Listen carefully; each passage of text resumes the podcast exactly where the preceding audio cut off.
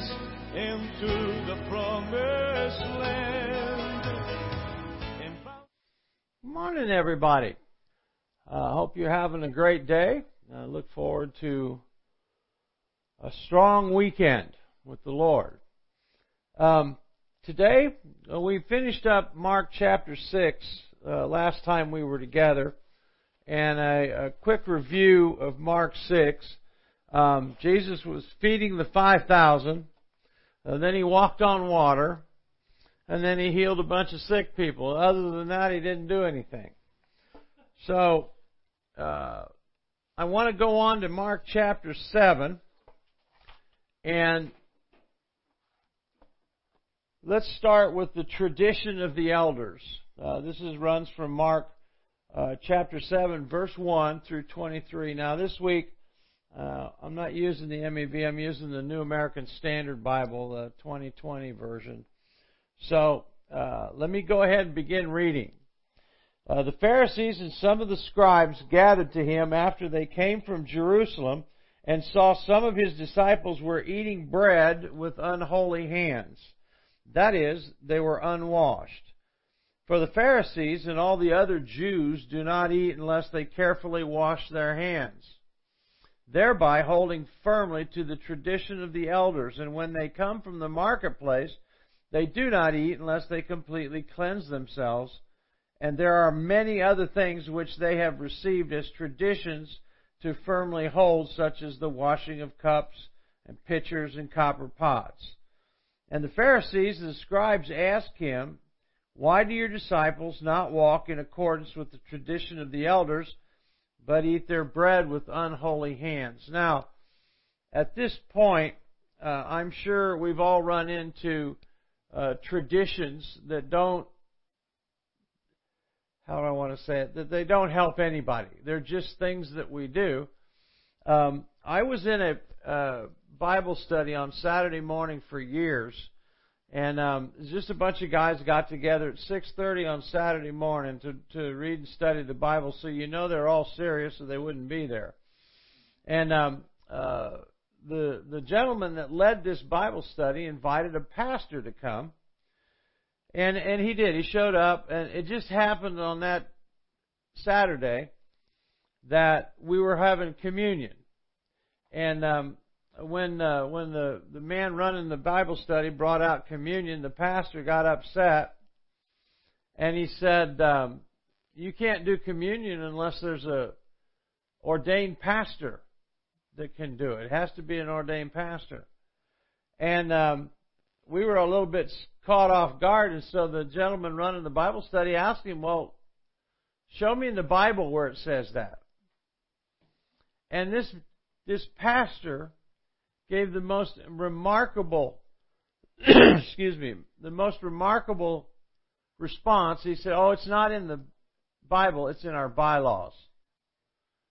So he wanted us to not do communion because of the bylaws of the church that he went to. And needless to say, we had communion, and he never came back. So this part of the program that Jesus was walking through, tradition of the elders, gets him in trouble because these are things that God didn't command. They're just things that people put on there. Now, Jesus responded to them in verse 6 with scriptures. In those scriptures, he said, "Rightly did Isaiah prophesy about you hypocrites, as it is written, the people honors me with their lips, but their heart is far away from me, and in vain do they worship me, teaching as doctrines the commandments of men, neglecting the commandment of God." Then he proceeds to take a bite out of the Pharisees, so to speak. Verse 9, "You are experts at setting aside the commandment of God in order to keep your tradition." Then he goes by and talks about how that they would give money that was supposed to go to their parents to help them, and they don't do it, they give it to the church. And the point to be made was they've got their priorities completely wrong. Now, Jesus goes on down in verse 14 or actually in verse 13, he says to him, "You invalidate the word of God by your tradition, which you have handed down, and you do many such things." Now, I don't want to invalidate the word of God. So if we're doing something, and if our church would come up with something that we need to do this, and we need to do that, and so forth and so on, if it's not in the Word, I don't go for it. And I want to see it in the Word. If it's in the Word, then we can participate. But if it's not in the Word, and thank God my church doesn't do this, but if it's not in the Word, we don't do it. So keep that in mind. The part of what Jesus was getting in trouble with was he cut across the traditions of men. Now, verse 14. After he called the crowd to him, he began saying to them, "Listen to me, all of you, and understand there's nothing outside a person which can defile him if it goes into him. But the things which come out of the person are what defile the person." And when he was away from the crowd, the disciples asked him about this parable. Now listen to his response in verse 18.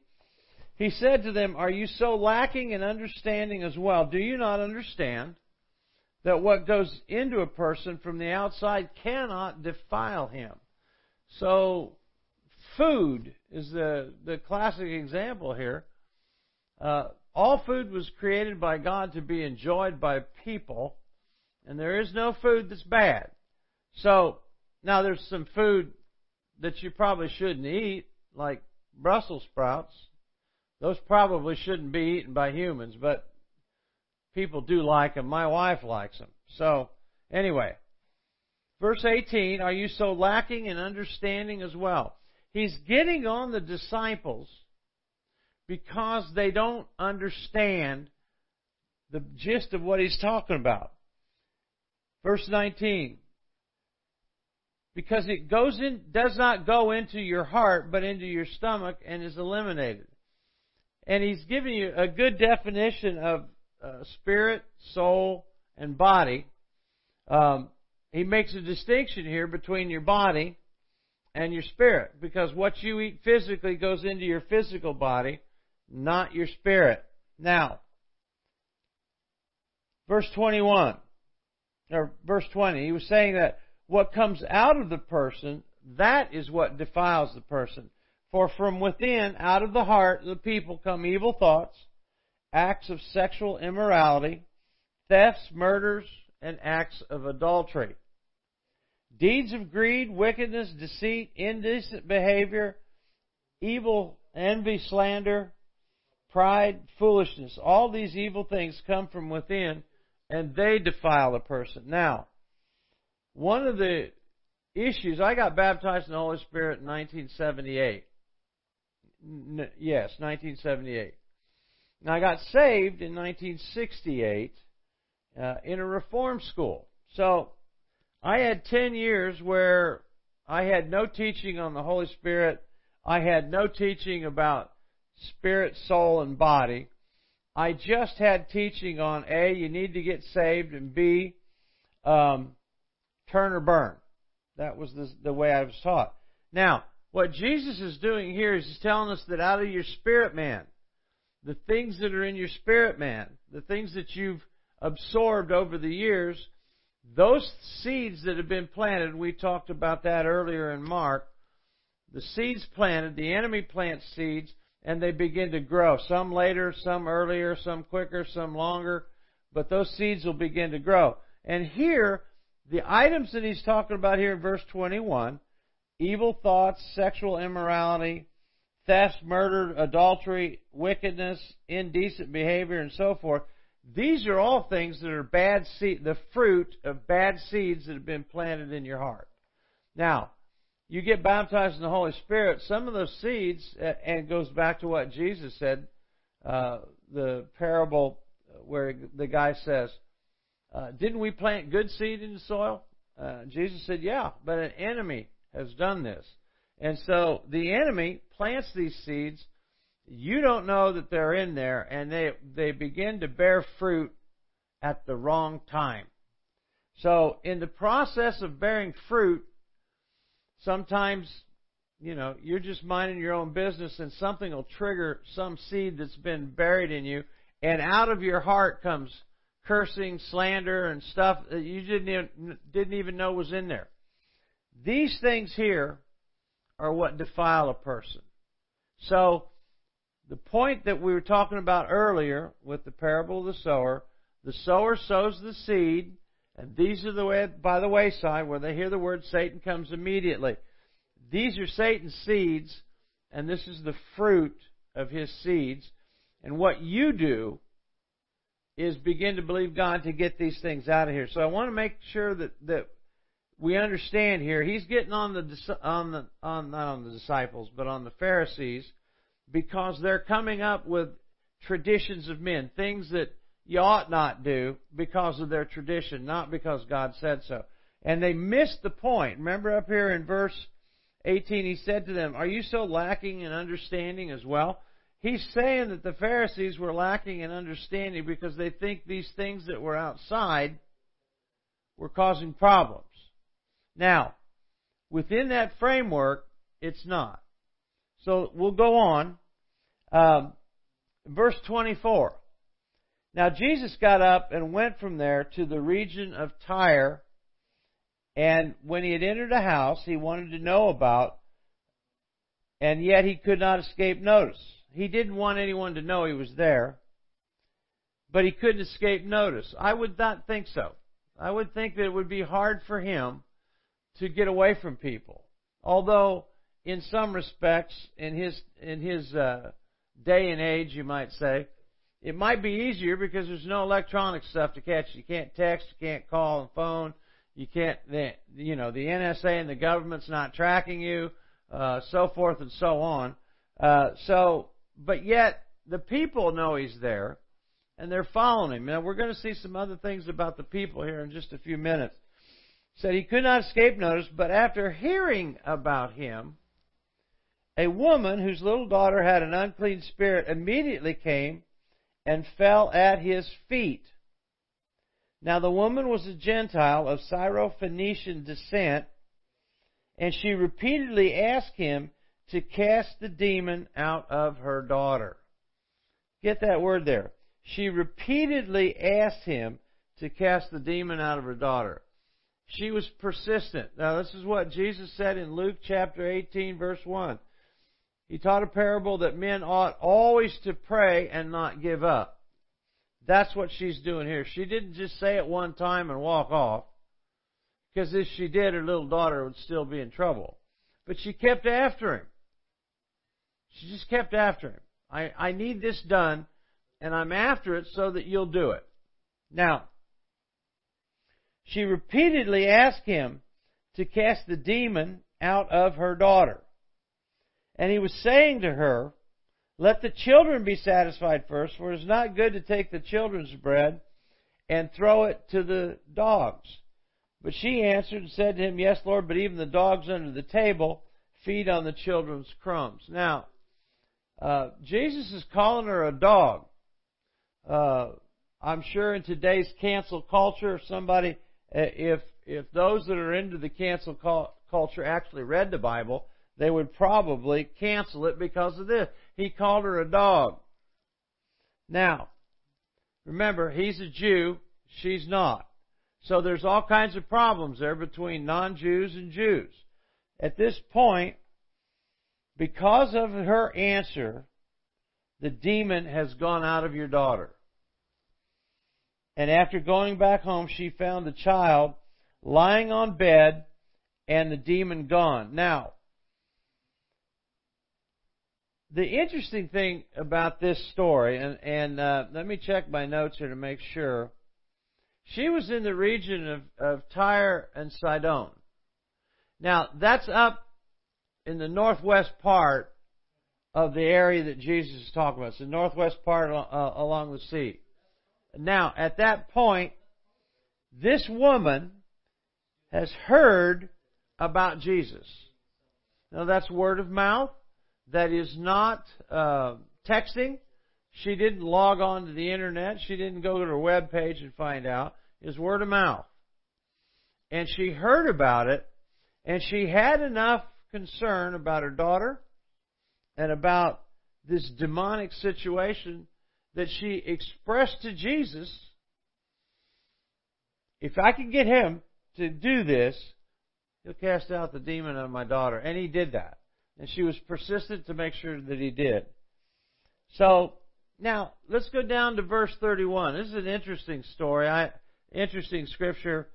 I've looked at this on a map, and I haven't figured out how this happened. It said, he left the region of Tyre and came through Sidon to the Sea of Galilee within the region of Decapolis. Now, in most maps that you look at, that means that he crossed down this side over here, then he went up this way, and he went down and around and came back to the Sea of Galilee. Kind of a strange route to get to where he got, but that's what it says that he did. Now, my little analysis from Tyre to Sidon over to here and through Galilee into the Decapolis and back up may not be the right way, but it is definitely an unusual way to go.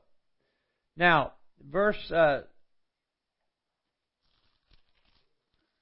pardon me, I lost my way here. There we go.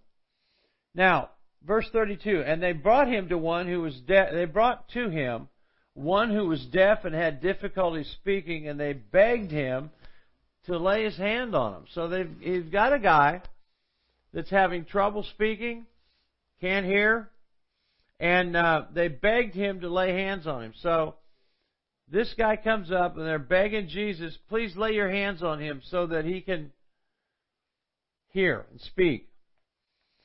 Now look what Jesus did. This is so interesting to me. And Jesus took him aside from the crowd by himself and put his fingers in his ears, and after spitting, he touched his tongue with the saliva. Now, this is not tradition. Don't you think this made the Pharisees mad? Because there's Pharisees watching this. They're watching him all the time. And they're just looking for something to get him in trouble with. And this is an area where he's in trouble. He can get in trouble. But listen to what he did. Stuck his finger in his ear, spit on the ground, and then touched his tongue with saliva. What if somebody did that today in church? What would you do? What would you think? Would you do it? Now, we know one thing by going to John chapter 5, verse 19 and verse 30, that Jesus only did the things that the Lord told him to do, and he only spoke the things that the Lord told him to speak. So in this case, this is what the Lord told him to do. Is it strange? Yeah, it is. And it didn't work the first time. It didn't work the first time. Jesus is practicing persistence. Watch this. Jesus took him aside from the crowd, put his fingers in his ears, spit on the ground, and looking up to heaven with a deep sigh, he said to him, Ephphatha, that is, be opened. And his ears were opened, and the impediment with his tongue was removed, and he began speaking plainly. Now, looking up to heaven with a deep sigh. What does the deep sigh signify? Well, I'm thinking, I can think of situations where somebody asks you to do something and they keep after you, and it's like, how do you open the door? Well, you put the key in, turn the lock, and open the door. And they can't do it. And, after the fifth time they ask you, you take a deep sigh and go, let me do it. It's a sign of aggravation most of the time. But in this case, when you looked up the word deep sigh, Spiro Zodiotis, in his Bible, in his study Bible, gives a long definition of this word. There's several ways to look at it, but but this scripture in Mark, he says, represents a silent prayer. So when Jesus gave this deep sigh, he was actually praying and asking the Lord. So in the process of doing that, this guy can speak and hear. Now, look at verse 36. We're going to run into this several times in all the Gospels. And he gave them orders not to tell anyone, but the more he ordered them, the more widely they continued to proclaim it. I get that. I mean, I'd like to say, we got 20/20 hindsight. We can always look back at the Scriptures and say, well, you should have done this, you should have done that, and so forth and so on. And, you think, well, I would have done that. But in this case, he ordered them not to tell anyone, and the more he ordered them not to tell, the wider they spoke about it. So I don't know why he told them that. I'm actually pursuing that because I've run into it so often here in the Gospel. But I'm asking the Lord to help me understand, why did he say that? Because, this is like telling your little kid, Don't stick your hand in the cookie jar, because as soon as you do, he's going to the cookie jar. So in this case, don't tell anybody what I just did for you. Well, when the guy goes out, he doesn't have to tell anybody. He can speak and he can hear. Now they know something happened to him. So that's an interesting thing that Jesus does, and he does it several times, many times, I would say. Don't tell anybody what I just did. How do you not tell? I don't know that, but I do know people were astonished at what he'd done. It says he has done all things well. He makes even those who are deaf hear, and those who are unable to talk speak. So at this point, it's easy to understand why they shared this news. Because their disobedience, at the same time, their disobedience hindered his ministry. Because in one location earlier, it says he could not go out and minister publicly anymore because of the crowd of people that were after him. So there was definitely a price to pay for popularity in this situation. Now, he's done all things well, and they were utterly astonished. I have seen several things in my walk and in my Christian life that have astonished me. I was in Tulsa, Oklahoma, and Julia and I in the early 80s, we were there under Kenneth Hagin's ministry, Oral Roberts' ministry. We were at Oral Roberts. Julia worked there, and I worked there and took classes there. And Tulsa at that time had some of the great healing ministries in the country. T.L. Osborne was there. Of course, Oral was there, and Kenneth Hagin was there. And Kenneth Hagin's not far down the road from where Oral Roberts was. We'd drive right by the Rhema every time we go to see, go to work, go to Oral. But at this point, we go back, and I remember one evening John Osteen came to the Mabee Center, which is where the basketball arena is on there. It holds like 10,000 people, at least it did at that time. I don't know if they've expanded it or not, but we saw miracles. We saw people get healed. We were participate. Pardon me. We participated in these events. Kenneth Hagin's would have camp meeting every year during the summer. We would go and attend, and we would see the Holy Spirit move in ways that you certainly won't see in that pastor's church I was telling you about earlier, where people are running around and you could just, your skin crawls because you see the things that God's doing, and there's no argument about it because this guy had something wrong with him. They laid hands on him and he got healed. Kenneth Copeland, I saw the same thing with Kenneth Copeland. He'd lay hands on people and they get healed. Same thing, our pastor, David Holt, we went to Uganda for 3 years in a row. And in Uganda, they expect the Holy Spirit to move in big ways. And I remember one meeting that David and I were at, and I'm up front. I was the PowerPoint guy. I ran the electronics for them. And after the host pastor, Pastor Isaac, after he got the Holy Spirit stirred up, they called David, and the people came out, and he walked out into the audience. And I can remember him standing. I was standing behind him. I've actually got pictures of it. I can't find him right now, but I've actually watched him. He's got his hands out like this, and he's just waving his hands at people, and they're going down like they've been chopped down by a weed eater. And I've seen these things happen. I've heard them. They're real. What we want to do is put ourselves in such a position that they happen here in this country and they happen in our church. That's what we're looking for. Now, chapter 7 kind of sets the mark for moving into chapter 8. And chapter 8 is a very interesting chapter. We go to the second mass feeding that Jesus did. The 4,000 were fed. And Pharisees talk about... let me pull my notes up here. The Pharisees talk extensively about wanting to see a sign.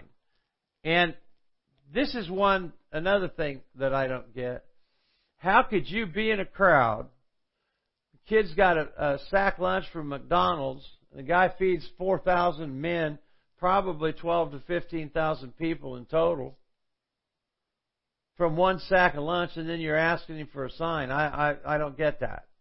I know Heidi Baker in her ministry in Mozambique speaks of this same type of thing happening there. And she expects these things to happen.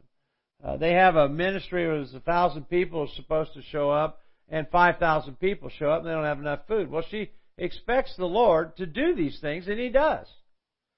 So, maybe after going through these chapters, maybe we can lift our expectations. Maybe we can begin to expect things from God that we hadn't done before. I'm just throwing that out to you, because the more I read this, and as I walk through these chapters, I see where the Lord is doing things that we ought to be doing, but we're not. So I want to do those things. That's one thing I can tell you right now, is we want to do those things. But next session, we're going to move into Mark chapter 8. We're going to look at the feeding of 4,000. The Pharisees' ridiculous demand for a sign. He's going to talk about the yeast of the Pharisees and Herod. We'll talk about that. He heals another blind guy. Peter declares his faith, and Jesus foretells his death.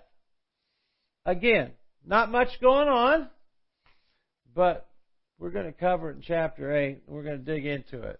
So, I appreciate your taking the time to listen to us. I'm going to close in prayer and look forward to seeing you the next time. Father, I thank you so much for your word.